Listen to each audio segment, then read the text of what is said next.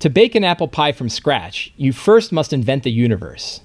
This is a quote from the popular astronomer Carl Sagan, one of my favorite scientists of all time. And it's really true when we think about D&D because we're creating universes all the time. It's one of the reasons that we dungeon masters love playing D&D. We get to create anything we want. We get to build entire universes, entire multiverses, and share them with our friends and family during during our games. It's it's awesome. There's a cost with creating these universes, even though it's just coming right from our imagination to our notes and from our notes to the game table. There's a cost. It takes us time and it takes us energy to build these worlds, to add the details into these worlds that matter. What if I could offer you a 3,000 to 1 return on your investment when it came to building worlds? When we think about the cost to build a published campaign world or a published campaign adventure, it's not out of hand to think that they cost somewhere between, say, $100,000 and $200,000. If we take the average of that at about $150,000, and we're able to buy it for about 50 bucks, right? That's a $3,000 to one return on our investment when we're buying a book like this.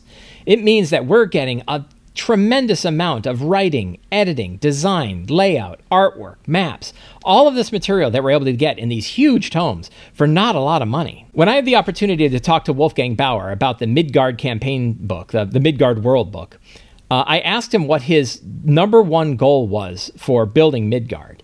And he told me that his number one goal was that DMs would strip it for parts that DMs would go through the Midgard world book, take the parts of it that they liked, add it to their own world, and throw away the stuff that they didn't like. That was his number one goal. That was more important to him than somebody who took the Midgard world book and ran it as their number one full published campaign setting.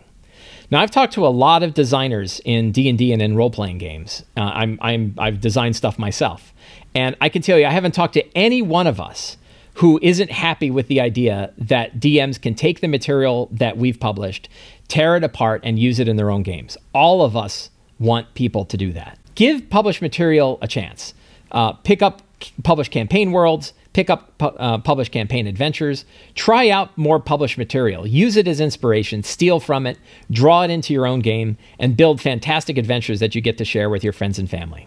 I hope you've enjoyed this video. If you did, you can subscribe to the Sly Flourish newsletter and get one of my articles in your inbox every week. You can help support the show by going to patreon.com slash slyflourish and joining my Patreon page. Uh, you can also pick up Return to the Lazy Dungeon Master. All the links for these are down in the show notes below.